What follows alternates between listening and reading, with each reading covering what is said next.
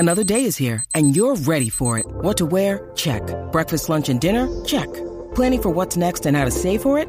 That's where Bank of America can help. For your financial to-dos, Bank of America has experts ready to help get you closer to your goals.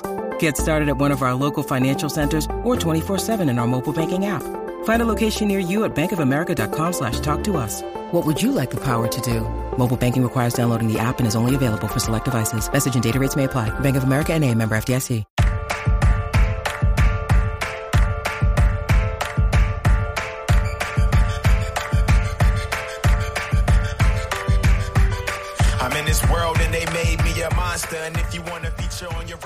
I'm trying to elevate small talk to medium talk.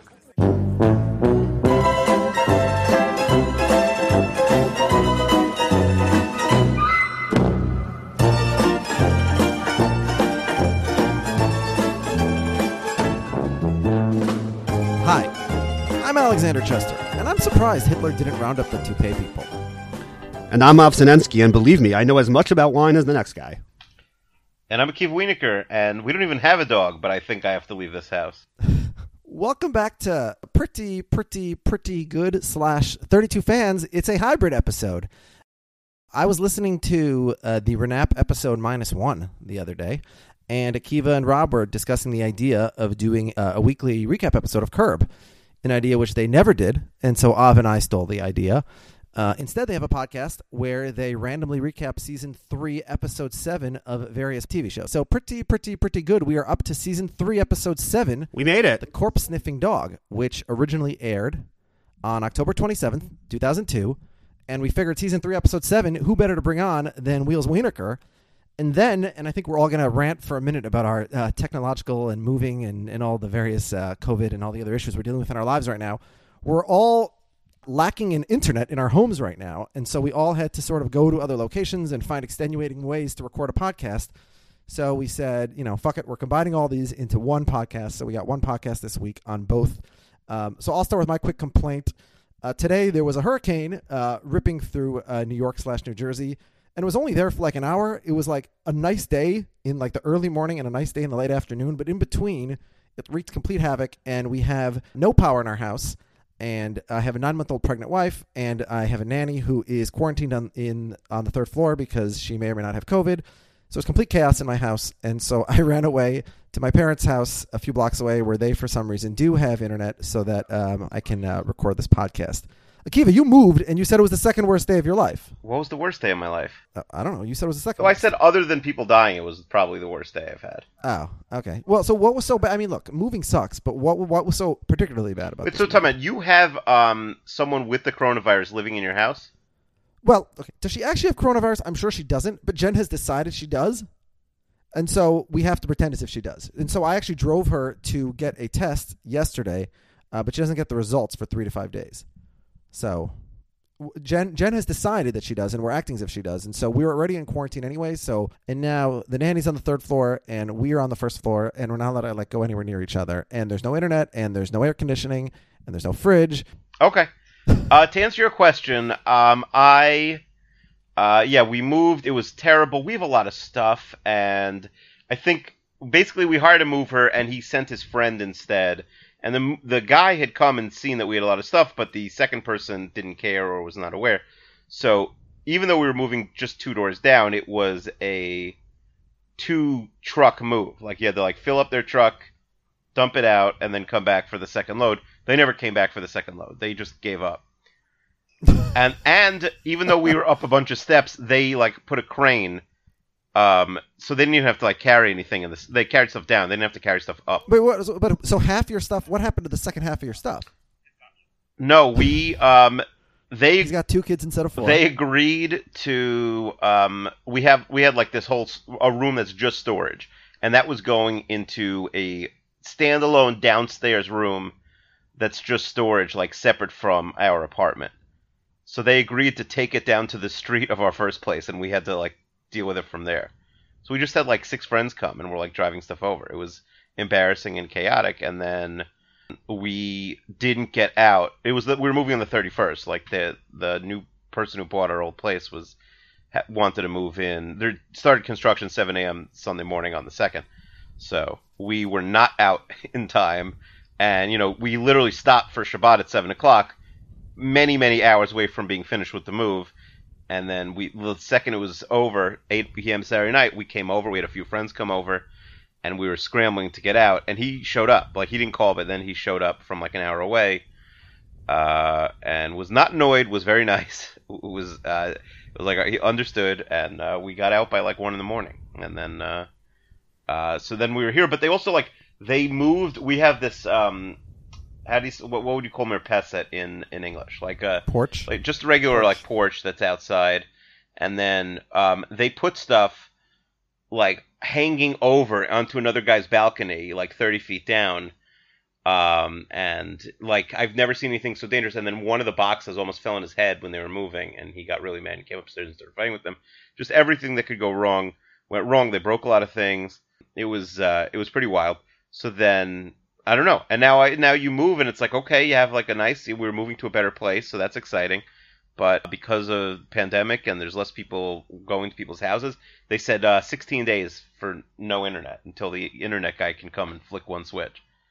So right now I'm you know uh, nobody relies more on internet than me, even though like if I'm not working or whatever. Yeah. So I don't know what to do. I'm not even a big phone guy. Like I've been on my phone. My phone charger just ripped right before we started speaking. So like I was like, oh, I have to use it sparingly. Except You can't like ask the next door neighbor to use their Wi-Fi because that's what I've done I my Wi-Fi I guess I out. could. I guess I could. Hi, I'm your new neighbor. Can I use your Wi-Fi? Yeah, they would probably say yes. I don't mean, think it would. That's not an unusual thing to say on the first day. I don't think it would be good. I, I, I don't think it would. It would. Um. It would Reach. be. Yeah, I don't know if it would reach. I don't know. I, I don't like from my experience. Maybe if I sat at the door, but I don't think it's too far away. I don't think it would be good. So yeah, this sucks. But our, our different neighbors having a guy come tomorrow. So I think I'm gonna bribe the the internet guy just to come to my house. So I'm sure it's like ten minutes of time, and pay him, and just like once he's here, just take care of it. Which they said they didn't say you could bribe him, but they said you can ask if he's coming next door. So. Yeah, well, there's definitely a price that will get it done. I'm sure, and I'm willing to pay whatever it is. He could name his price. So Maybe like the gravedigger last week. If you if you bribe him, he'll just let you set up the the Wi-Fi. Well, that one wouldn't work. It- Yeah, like my well, wife it didn't work for them either. But yeah, this was. I mean, I, I like. I'm not getting everything, but it was. It was a, a, a bad week, and like moving is the worst thing you could do. I don't know. Moving sucks. It's like there's so many. We have hundreds of boxes, and it just upsets me how much stuff we have always. And I don't know. Moving is lame. And uh, what's your situation? Um, well, we lost power today too. Um, I was home alone with one of my daughters who was home for camp because she wasn't feeling well, and thankfully I had like a little bit heads up. Other people told me they were starting to lose power, so like I quickly ran and started downloading as many shows of hers as I could onto various iPads, so that way we can get through the day. Because otherwise it would have been a total disaster. But we survived. Uh, a lot of tears, but we made it through. Yeah, She was she was very upset that she only had like two options of shows to watch. And I'm like, like, you don't understand. Like, you're like way ahead of where I was on a normal day growing up. Like, forget about a day where there's no power. Yeah, yeah. She's like, it's not fair. I only got to watch one movie and two shows today. Well, there was no power. Remember the blackout in 2003? I think it was summer of 03. Like that black. Yeah. Like the whole New York City had a blackout. yeah, people like, were like walking home from the city. But there was like nothing to do, and I'm sure if that happened in the '90s, you would just like, twiddle your thumbs. There was literally nothing to do. Yeah, yeah. You're, I mean, you're screwed. Yeah, yeah. I w- I was saying to my wife, like, like imagine if we didn't have smartphones, how much worse today would be. And that's really universally true, and that's true about Curb. You would have guys would have had to have a conversation. yeah. Yeah, Uh, should we jump to Curb now? yeah. We may as well. Okay.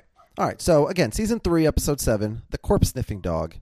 Akiva, has, has season three, episode seven of Curb ever been considered for the wheel or the or the toilet bowl? or I'm not sure. I'm Fishbowl. not sure why.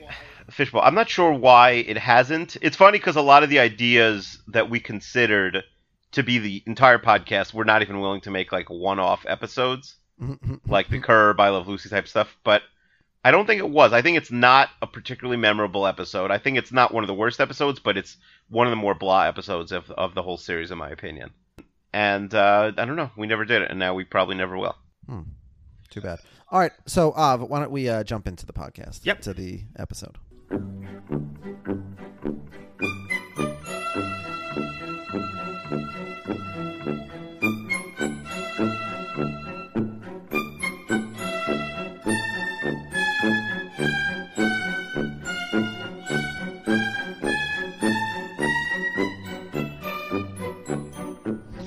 So we are uh, at the uh, soon-to-be restaurant, and Larry is there meeting with a man named Phil Dunlap, uh, who is interviewing for the chef position. Uh, of course, this is Larry's responsibility to interview the potential chef, since he's running the day-to-day operations of this restaurant for some reason. And as they talk, Larry starts to feel an immediate kinship for this man as they bond over their shared bald heads. They share their war stories, comparing notes on when they each started going bald, and they lament the need to use sunscreen on a hot day, the need to avoid convertibles, and the annoying feeling that wearing a hat can be construed as a misrepresentation of your baldness. They then proceed to judge and criticize those who try to hide their baldness using toupees, transplants, plugs, and other devices rather than just owning it, um, which I thought was a bit ahead of the curve. I feel like back then, toupees and the sort were still in vogue, and in the 20 years since this episode aired, I feel like people who go bald just basically own it these days, and it's okay to be bald. Well, and on the very last episode, we saw Larry with a toupee, and I thought that he Yeah, that's quite true. good. Although, no yeah, but it's just like I feel like this just like isn't really a thing anymore. People just like if you're bald, you're bald. It's fine. yeah. Aki- Akiva, nothing to say. I don't know what kind of podcast is this. You don't throw it to me. You just like I got to chime in. It's your show. We're gotta talking like, about hey. bald people. I feel like you always brag on Oh bald you are. boy, oh boy. I, my my favorite tou- toupee story uh, is there was a famous um, sort of person in camp who had a toupee, and when we drive past them, the right side of the bus would scream "toupe," and the right left side of the bus would scream "pay," which probably hurt his feelings, but we were kids. Yeah, it's okay when you're kids. You're allowed to. Adults, you know, counselors and teachers and stuff yeah, aren't. real maybe we should all be Shouldn't be canceled assholes. for what we did when Yeah. we were kids. I don't know. Um, so Larry says he has a special place in his heart for toupee people. He says, you know, I'm surprised Hitler didn't round up the toupee people. If I was going to be a sick megalomaniac, I would round up the people who I hated. They would be on my list. Yeah, might as well. He'd have his henchmen going around tugging at people's hair, and if it comes off, they head to the concentration camp. And Phil Dunlap seems game for this type of behavior and joking around, and Larry's basically memeing. You know, this guy is bald, he likes Holocaust jokes. Really, what more can you ask for in a chef? Yeah.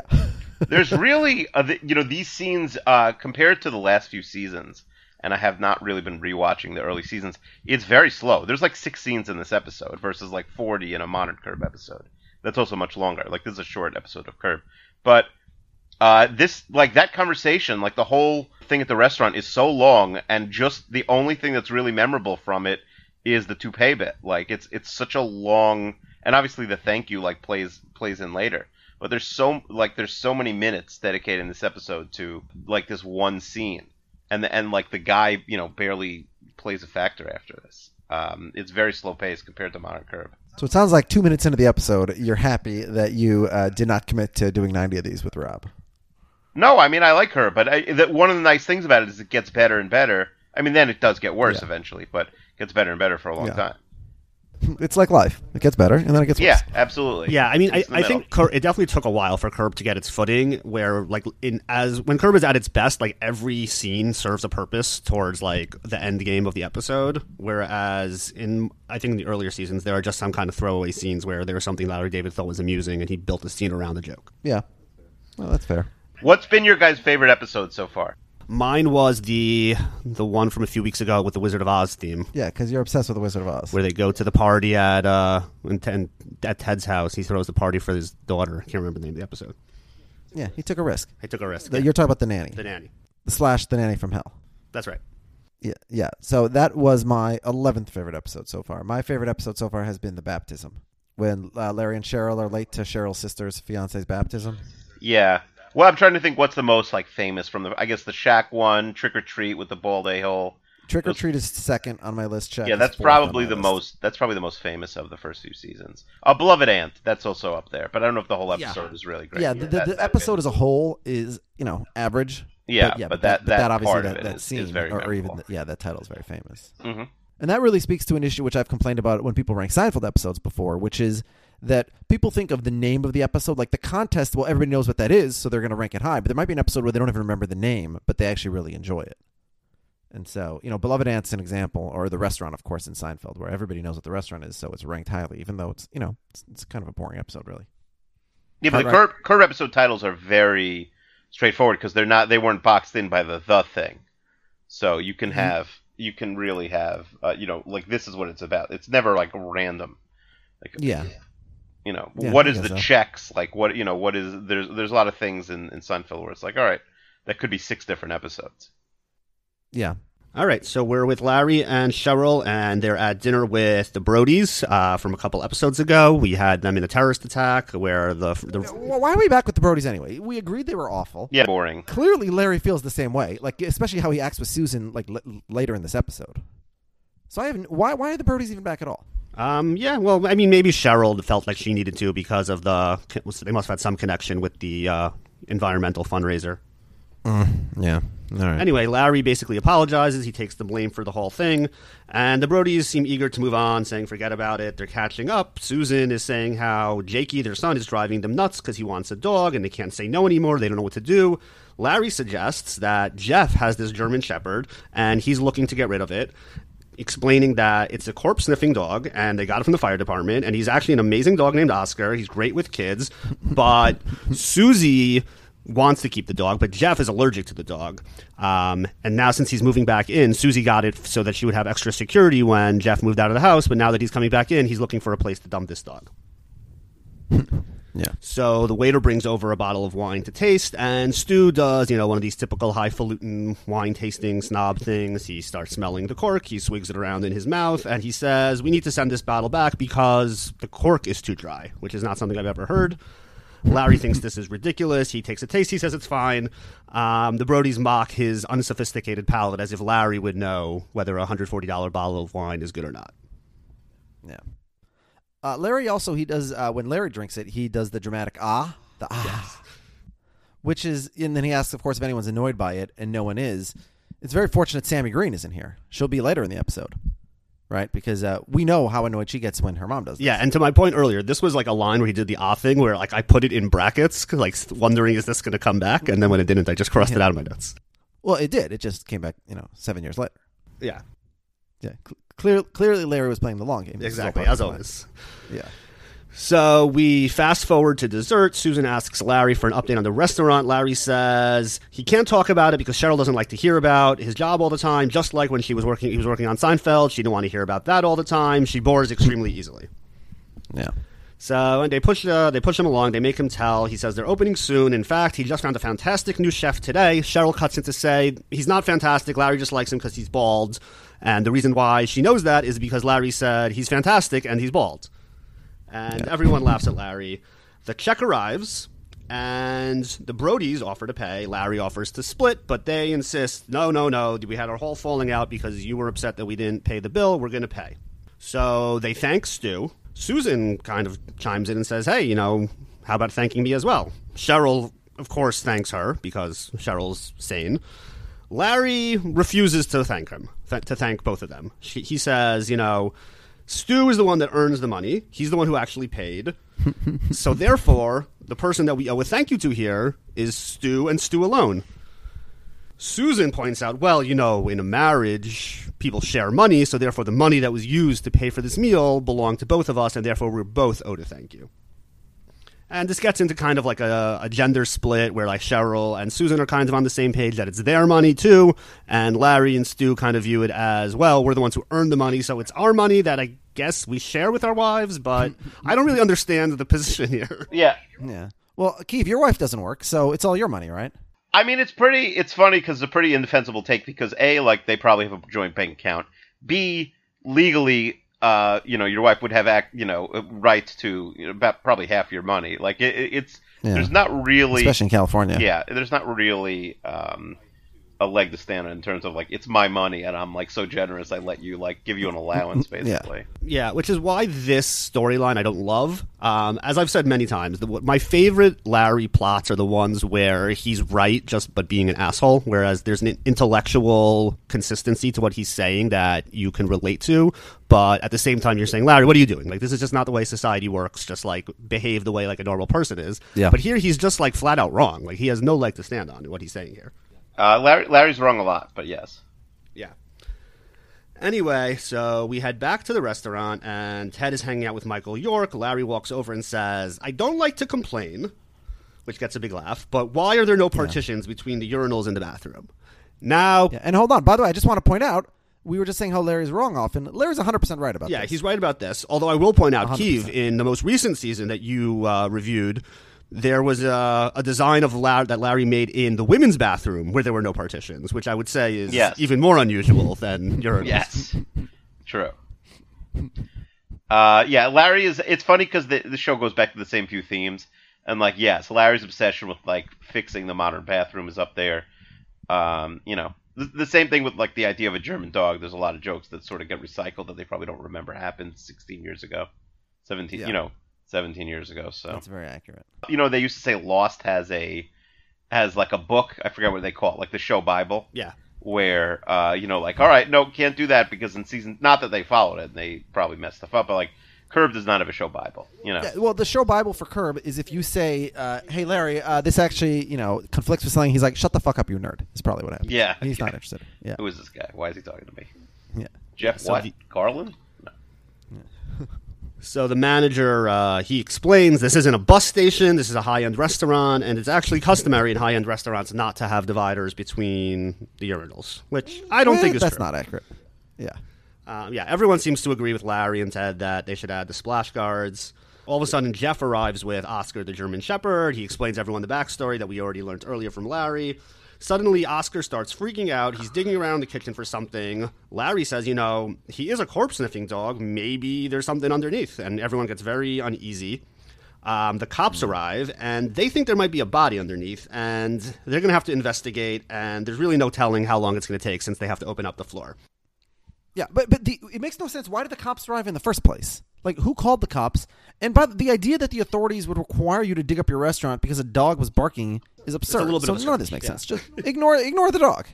Did uh, did either of you recognize the female cop here? No, I don't remember. Oh, it's Kate Flannery who plays Meredith in The Office, Oh, okay, okay, okay.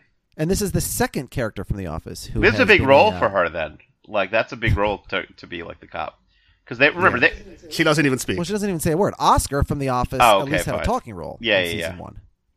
Yeah, 'Cause remember, they were Oscar was like the parking lot guy. Yeah. they were like extras that became part of, you know, one of the biggest shows ever. Like, it, it- well, but she is bit an extra here. She doesn't. She doesn't say a word. She just stands in the background. Yeah, yeah, yeah. Yeah.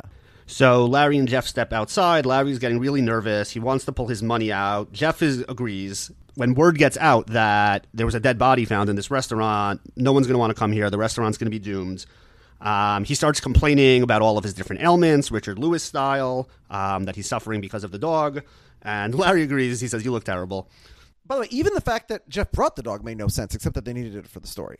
If he's allergic to the dog, why is he carrying the dog around all day? It really doesn't make any sense. Yeah, well, we needed the dog to uh, sniff up in the restaurant. Yeah, exactly. So uh, Larry fills him in on the great idea he has about giving the dog to the Brodies. Um, Jeff thinks this is not going to work because Sammy's just so in love with the dog. Larry says, "Just explain it to her. You know, if without the, if the dog is still here, then Daddy can't be here." Jeff doesn't think that's going to fly. Yeah. Jeff so, you pulls out a uh, dog whistle. And like, he comes over, Larry pets him. He says, "You know, this is pretty nice. You don't get a chance that often to be affectionate to something German." Yeah. It's uh, one of my favorite lines that we've had so far in the series. Yeah, it's very good. An actual dog whistle. You don't really see one of those. You you see dog whistles a lot on Twitter, but in the flesh. so we're over at Jeff's house, and Jeff is taking Larry up on his advice. He explaining to Sammy the situation. You know, you, could, you basically have to choose between your dad or the dog. And she says, "Well, I'm going to choose the dog because I love the dog." Yeah, Kiva, Sammy makes clear where her dad ranks relative to Oscar in her family rankings. If your four kids were ranking family members, where would you rank I'd be every last for everybody. for everybody? Okay. Not even close, yeah. I mean, I guess my youngest son sort of likes me, but other than that, I'd be way, way last for everyone. It's it's weird that Sammy's like. I guess she's she's more of a character when she's like a little kid than than now. Uh, you know, there there's obviously one plot line last season when she was getting married, but uh, it is funny the idea of like someone who's on TV when they were like two, and it's like, all right, let's just use the same character now that they're like an actual adult, Yeah, like the same actress. yeah. I mean, I, I like it though because you get to see the person grow up, right? Much like in uh, Ob's favorite movie, Boyhood. Mhm. Modern Family, obviously, we got to see. I mean, well, a lot of sitcoms you do that. So, or you can do it like a Mad Men style, where you bring out different actors for you know every couple of years. Yeah, some shows do that for sure. Yeah, Or just hide the boring kids and pretend they didn't ever exist, like uh, Family Matters. yeah, exactly. Hey, my power's back on. Oh, congrats, Ob. Yeah, that's good. Yeah, Rachel just. I was wondering what the delay was for. Oh, okay. Yeah, sorry. I just was seeing text.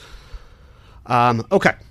So we are back at the restaurant, and all the re- the investors are all sitting around waiting for the cops to search. And they're really they're angry that they called the cops. I guess that's your answer. They must have thought to call the cops uh, because now they're screwed. Yeah. And Oscar is going crazy. He thinks he must have found something, but it turns out it's just a bra. Larry says, I guess he's a good bra sniffing dog, not necessarily a corpse sniffing dog. Yeah. Michael York, by the way, has a funny line here. He says when he sees the bra, he says, "Does it come with the body?" Hello. Yeah. No, we heard you. We heard you. We, we just yeah, we, we're waiting keep having these line. long gaps in between everybody talking. No, that's that's good. That's what podcasts are about. Yeah, that's good Long, quality radio. awkward pauses where people just shut off the show. That's we could we could fill in uh, ad spots later in this. Listen, this is not. Listen, you guys got to carry this. I'm just I'm just the guest. I'm just here to you know. This is a 32 fans episode, Akiva. Oh shoot. Sorry, guys. Did you forget about that? No, uh, sort of. Um, yeah. What's going on, Av? What what happens next? So we uh, we find ourselves in a little bit of a good news bad news situation. The bad news is it's going to take three to four weeks to fix everything back up. The good news is now we have plenty of time to install the splash guards for the urinals. So Larry is overall pleased. Yeah, and as Larry said last episode, it's only money. Who cares? Which is a great attitude to tell your Exactly. It's just money. Yeah, yeah. Well, they needed to dig up the electric, the gas, and the plumbing to remove a couple of tiles. Like, you know, Yeah. As someone who just did renovations of my house, I question that. Like, they had electric, gas, and plumbing all in that exact spot. Very inefficient. But listen, it's not the police's money, so why not just destroy the Yeah, I guess that's true. Yeah. And the contractor, he seems to be happy to have uh, more business. So mm-hmm. It is weird that there's two season-long storylines of like just making restaurants. So Larry steps back outside the restaurant, and Jeff walks over to him, and he's beside himself because Sammy chose the dog over him. He wonders where where uh, Oscar even is. Larry says they took him over to your house. Jeff says, "My house? It's his house. I'm at the W." Larry uh, catches him up on what's happened. He says, "Well, actually, it turns out that all he found was a bra." And Jeff now completely loses it because you know everything in his life is just you know his the restaurant is going to be delayed. He still has no place to live. This is just all a disaster, all caused by this dog. So I think it's now later that day or the next day, and Larry goes over to Jeff's house to have a heart to heart with Sammy, who is seems to be home alone for some reason. But Yeah, we'll, uh, Susie oh, has left her daughter alone. Uh, Sammy answers the door, and that's people in the house. By the way, this is why they need a nanny. yeah, I mean they should have hired the nanny from hell. It's better than leaving your six year old home alone. Yeah, I mean, the nanny from hell tried to kill Susie, so I'm not sure about her, but uh, just about any other nanny would do. I, I don't want to spoil my worst person, but I mean, Susie literally leaves her daughter alone for uh, how long was she alone for? By the way, it's long enough for for Sammy to have a long conversation with Larry, get drunk, right? So it's it's uh, quite a while that Susie leaves her daughter alone without even checking in. Yeah, I mean even best case scenario, she was going to get totally hopped up on grape juice. Yeah, true. And also, grape juice uh, with a five year old, it would spill all over the place. Your kitchen would come back a disaster. Yeah. So she uh, she invites Larry in, offers him some grape juice, as one does. Um, but he sees a bottle of wine and decides to opt for that instead. Uh, he smells the cork, he gargles it, and he declares that the wine is too fruity and a tad on the oaky side, which he explains does to Sammy mean? means it tastes a little bit like a tree. yeah, not bad. He uh, he tells Sammy, you know, why don't you choose a different animal? There's all sorts of animals you can choose. Maybe a cat or a rabbit, a pony, a turtle, a hamster can be fun to torture. but she just, all she wants is Oscar. She's not interested in other animals. Yeah. Um, Larry gets uh, distracted. He sees the dog whistle and he's trying to figure out how to use it. And he's playing around with it a little bit. And while he's not looking, his glasses get switched, and Sammy picks up the glass of wine. Yeah, much like when they do this on Seinfeld, by the way, uh, when Elaine is dating the man who's fallen off the wagon, it's sort of very clunky how they like. It's very obvious when Larry puts the cup down exactly what's about to happen, Yeah. Which is the same thing that happens with Jerry on Seinfeld. And by the way, Sammy, like, I, you know, you guys have both had kids this age. Like five year olds, like grape juice is my kid's favorite drink. They will guzzle that in a second. But Sammy drinks this entire uh, glass of wine in one quick gulp. Like my kids would never do that. When they take a sip of my wine, they're grossed out. Like there's no way they're finishing the cup. And even if they like it, it would be like in sips. It wouldn't. It wouldn't be like spurts. It yeah, but Sammy like, completely chugging. like like you know guzzles this thing as if she's like in a fraternity party. hmm Um, Which he was. drunk. Yeah. Yeah, so we get a little bit of a time lapse, and Larry is still trying to convince Sammy, who is now clearly drunk, yeah. and she she gives in and she agrees that fine, I prefer to have my dad to the dog. Yeah. And Larry's very excited. And he, he interprets this as permission to literally steal the dog. So his plan was to come there, convince Su- Susie, uh, convince Sammy, and then take her dog, uh, which is literally what happens. And so, you know, obviously it's pretty bad for Larry, but again, Susie's gone this whole time and allows this to happen. So, I don't know. I'm not. I just as Larry walks out of the house, I'm thinking like, how does Larry think this is going to end well? Yeah, Larry doesn't generally think that far ahead. Yeah, forgetting about getting Sammy drunk, just taking the dog from Susie. Like Susie does, gets mad when you take a like a doll, right, or a doll's head or whatever, let alone a dog. So, Yeah, this is really the exact same plot as that, like down to really like she, yeah. her being waiting outside for him. Sammy is hysterical, crying. exactly. Uh, so Larry's uh, driving with Oscar. He calls Jeff and says, "I spoke to Sammy. She's fine with it. You're free to go home now. I'm taking Oscar over to the Braudys." So we arrive at the Braudys, and Susan opens the door. He introduces her to Oscar. She's still angry from the other night that Larry didn't properly thank her, and she says she's going to wait for an apolo- for an, uh, for a thank you. Larry says, "Well, then you will have to continue to wait if it's a thank you you were waiting for, since you are not the one who paid for dinner, and you haven't worked a day in your life." Yeah, how does Larry like? Larry says you haven't worked a day since you got out of college. So how does he know the intimate details of her CV? Well, you know, if she literally has never worked, that just might be something you know if you're friends with someone. Okay, yeah, I don't know. She says, um, "You'll get your. I'll after I get my thank you, then I'll take a look at the dog." Um, which also like her, her position here doesn't really make sense because like he's offering them a favor, like they're she, they're getting a free dog. It's not like Yeah. he she needs to like owe him something in order she to get. considers it, she considers it a favor. yeah, to it's a favor to even favor. consider the dog that Yeah. he's brought over. Um, but before she has a chance, the kids run to the front door. They see the dog. They're excited. Uh, they love him, and she has no choice. And Larry just says, "Enjoy," and walks away. So as we said, he gets back home, and who's waiting for him outside? It's Susie Green, and she is furious. Yeah. Sammy got the, uh, drunk. the pissed off Susie music. Yeah. She's slurring her words, she's bumping into things, she stinks like a fucking wino, and Larry realizes what must have happened, the old switcheroo. Yeah, he thought she just had a speech impediment. Yeah. she can't believe you got her liquored up, so you can trick her into st- stealing the dog. Sammy is hysterical, and Susie demands that he- Larry go get the dog back. Would you leave your kids ever with Larry? Like, that, really, Susie's the worst person of the week just because she let Larry basically. It's You it's know, insane. It's ins- you're absolutely. It's completely insane. She's the worst mother. Right. Yeah. I mean, listen, Larry is. He's not going to do anything untoward, but he's going to teach them 10,000 things that they should never know, and he's just going to get into too much hijinks. Like, He you cannot encourages leave her to torture an animal. Also, he's like, get a Yeah. hamster Yeah. so you can torture. It's insane. It's insane. By the way, she's a terrible mother, Susie. She's also a terrible wife because, like, does she want to get back with Jeff or not? Because she's making no effort to get rid of this dog, knowing that if the dog doesn't leave, Jeff has to go back to the W. And she's yeah, totally I mean, she's at best indifferent towards Jeff, I who guess you know who's cheating on her basically the whole the whole series. yeah, that's fair. Yeah, Yeah. Well, she she is pregnant now, apparently. I don't know if that's canon. That might have just Yeah, been well, we episode. we never we never uh, realized the fruits of the this pregnancy, but yeah, we'll have to track that. Yeah, we'll have to figure out if uh, at what point this uh, pregnancy goes away. So he heads back to the Braudys. Susan opens the door, and Larry first tries to butter her up. He says, "You know, I, I now realize I was wrong, and thank you so much for dinner." And she praises his willingness to own up to his mistake, and everything seems hunky dory. He then proceeds to tell her, "Actually, I'm going to need that dog back." It turns out the little girl who told me I could have the dog, unbeknownst to me, she was quite drunk at the time. Yeah. And it's literally the exact same scene as you said. As Yes, the it's the exact same scene as the doll. Yeah. Yeah. Except this, I this is probably my favorite scene of the episode. Just uh, I like the way I like how he uh, facetiously apologizes, but how she buys it hook, line, and sinker. Yeah. And then of Yeah. course I like his uh, baller move with the whistle at the end of the scene. Yeah, she should. She like as soon as he shows back up and starts apologizing, she should know that he wants something from her. Specifically, obviously. she should know that he probably wants the dog back. Because like, what yeah. else? h- Would how do you not know Larry David? Yeah, like he was just here twenty minutes ago and didn't apologize. But yeah. Um, so she realizes that's why he's here. The apology was BS, and says, "Nope, you're not getting the dog back. I suggest you tell this little girl to go have another drink." yeah, that was a great line. That was my favorite line in the movie uh, of the show of the episode. He says, "Well, then I'm taking back my thank you," and she says, "You mean the thank you you never actually gave?" Um, Larry, Larry starts acting a little downtrodden, starts walking away, but then in a surprise twist, he pulls out the dog whistle, summons Oscar, and whisks him away to the car. I think in a modern curve, this would have been a much goofier scene. Well, first of all, I think the bra would have been involved. He would Larry would have like whipped out a bra, and then and then the dog would have chased after the, the bra.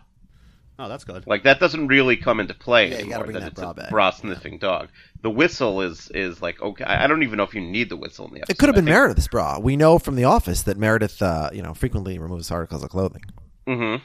Yeah, I, I I I think I think this was too straightforward for a curb episode. Now there would be three twists to this. The bra would definitely be involved though. Yeah. And also like she's chasing after her and then she just like completely gives up. She could have definitely caught Larry.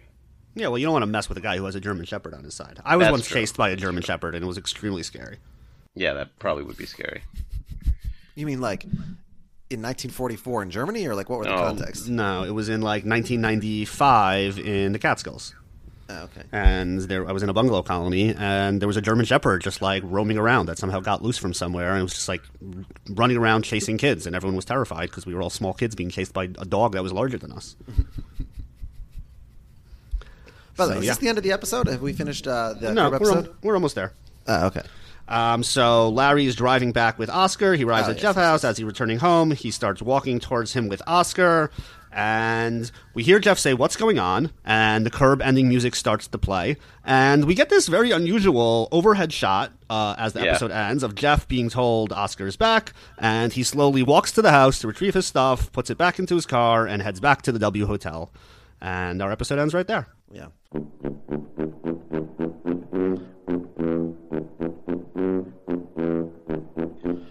Not not the strongest episode. It's it's a little bit slow, as Akiva says. It doesn't make the most sense. I give it pretty, pretty, pretty good. So I say two and a half pretties for me. Uh, Akiva is our guest. Uh, from one to five pretties, how would you rank this episode? I think it's a, a pretty pretty good episode. Just two for Akiva. Mm-hmm. Okay, now what about you? Yeah, I'll go a little bit higher. I will say pretty, pretty, pretty good. Three out of five, basically right down the middle for me.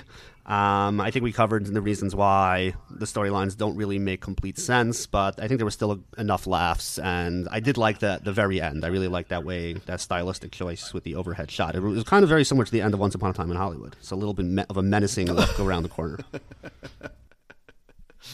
Okay. Uh,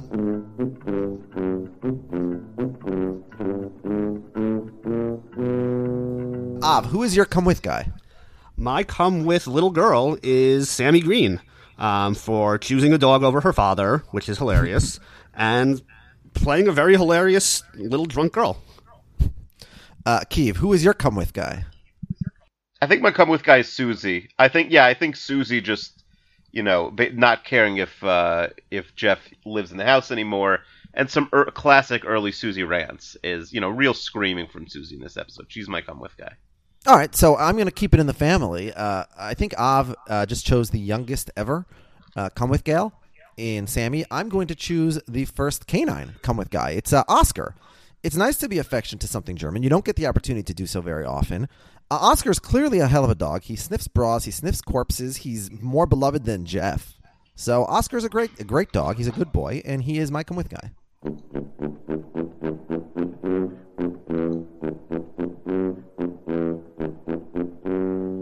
Av, who is your worst person?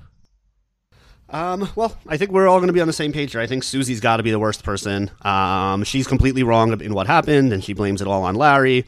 Um, and she's, you know, she's wrong to begin with for not getting rid of this dog. You know, if you're gonna if you're gonna reconcile with your husband, then you know, let him live in the house. Keith, what about you? Um, yeah, to me it is um, what's her name? The the lady he steals the dog from. Yeah, Susan Braudy. Susan. Sorry, I was like Susie. No, it can't be Susie. Yeah, yes, yeah, Susan. Su- She Su- sucks. The she's Braudys uh, were nominated last time that they uh, showed up on. yeah, she's so. a she's a straight zero, and sh- there's Yeah. more of her than him in this episode, so she gets. Yeah, We have, and a, I'm we, have a, actually- we have a Susan and we have a Susie. No Sharon. Yeah. What are we, uh, bulimic from Long Island? Uh, I'm actually going to go with uh, Larry David. Uh, Larry gets a child drunk and steals her dog. Uh, he's also uh, an incredible asshole to Susan Braudy, as obnoxious as she may be. So I'm actually going to say that uh, that LD takes the award on his own show today. We, I, I don't think we really have any big celebrities on this episode. The bald chef is played by Ian Gomez, who at the time was Nia Vardalos' husband. Oh, So I do like it's a little bit life imitating art because uh, Nia Vardalos and her husband both worked for Larry David uh, on Curb, and now they've both worked for Larry David um, on Curb in real life as well. oh. So now we need, we need maybe we need to start tracking how many real life married couples have appeared on Curb. But uh, do they appear on Curb like Mary and Ted in their marriedness, or they No, no, no. totally separate? Well, we, we could have two different lists, but I was saying that act, real life married couples that appear on Curb, at different times. Interesting. whether yeah. together or not. Yeah, but they have to have both been married during the time that they both appeared at Curb in order to qualify. I assume, right? Sure. Yeah, and then we also have Meredith from The Office, of course, as a cop, but I don't know if she counts as a celebrity either. Extremely famous. More famous than Shaq. In some circles, perhaps she is.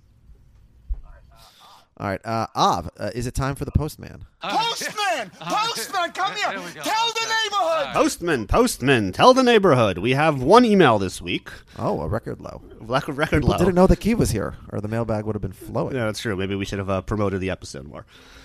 Um, from Olin Allen, he says, Firstly, I will quickly move on from discussing how money is assigned in a single earner family households before I become the villain of the week myself. Seeing that this episode is directed by legendary TV comedy director Andy Ackerman, who dominated the directing for Seinfeld from season mm-hmm. 5 on, his previous Curb episode was Interior Decorator, which I had similar problems, but overall, this was a better episode. Some wonderful individual moments, but just didn't really have any flow to it. He loved seeing Larry so affectionate with the dog, to the Western baddie music moment with Susie and drunk Sammy, who did eerily look like Susie while drunk acting. Also combined with some previous middle of the road Richard Lewis episodes and a great showing from Jeff here, this might be the start of the upward curve for being into Jeff over Richard. Finally, how did Jeff, the absentee father who doesn't seem to ever show much care, thoughtfulness, or fondness for his daughter, expect himself to ever be chosen above Oscar and, Sam- and Sammy's affections? Yeah, that's fair. You know, he's kind of not been around, and Oscar's been present. Yeah, Jeff's a bad father, and as we said, Oscar's a good boy. So Yes. Um, for the come with guy, he chooses Larry, misguided at times, but he does his bit for all the greens, looks for help Jeff out with the situation, misguidedly feels he has broken through to Sammy, and genuinely convinced to give up Oscar, and on realizing mistake, ensuring Oscar was rightly given back, all while getting on great with Oscar himself and giving him affection and a fun time together. yeah. Now, Olin, I hope you're excited by that because Larry's going to get even more excited by Oscar in uh, the next episode. Yes. or is it two episodes from now? Yeah, it'll happen.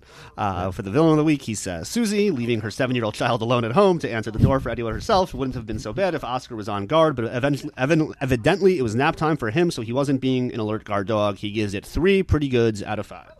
Yeah. By the way, totally seriously, Child Protective Services should get involved here because when you leave your five year old at, at home long enough to be, uh, you know, have her dog stolen and get drunk, uh, the parents are responsible. So uh, Susie, I'm surprised she's not madder at Larry because she could have not just lost her dog, but literally lost her child as well to uh, take it to a dark place. Yeah, this was al- this was almost a very special episode of Curb Your Enthusiasm. Yeah. All right, Ob, next week we have so you know we, we were a little bit up and down with this episode. Uh, our, listeners didn't even bother sending us any emails uh, for our special guest. Next week we'll have another special guest. Next week is Crazy Eyes Killer. Yeah, uh, Wanda's fiance, uh, Crazy Eyes Killer. He will uh, trust Larry. Larry is his N word. Uh, he is Larry's Caucasian. He will lend Larry a jacket that Larry needs for the Scorsese film, which disappeared this week, but we'll be back next week. Next week's episode, Crazy Eyes Killer, is the first episode of Curb Your Enthusiasm that I ever saw. I saw it, I guess, November of 2002 uh, when it came out. And the person who introduced me to the show, I think, will be a guest on our podcast next week. Uh, Keeve, it's not you. This was a one week visit for you. Who is it? Well, you'll have to tune in next week to find out. Oh, I can't wait. It's somebody that Av and I both knew before we knew you. okay. Yeah. Uh, Akiva, what are we doing next week on 32 Fans? I don't know. Well, this is this week. I, we're, we're starting 32 fans in 30 days. Unless they postpone the football season, we're getting into football mode. Yeah. We will be within 32 days of the start of the NFL season, so I think uh, it's time to start previewing the NFL. Uh, will we have Av back for the Jets? Uh, yeah, if by the time we get to the Jets, the season's still going, sure.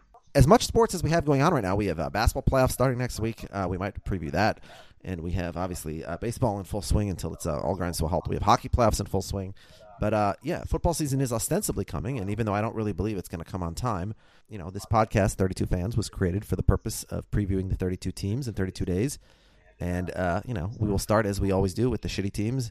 But eventually, we will get to the better teams, uh, some of whom are even Pretty, pretty, pretty, pretty, pretty good.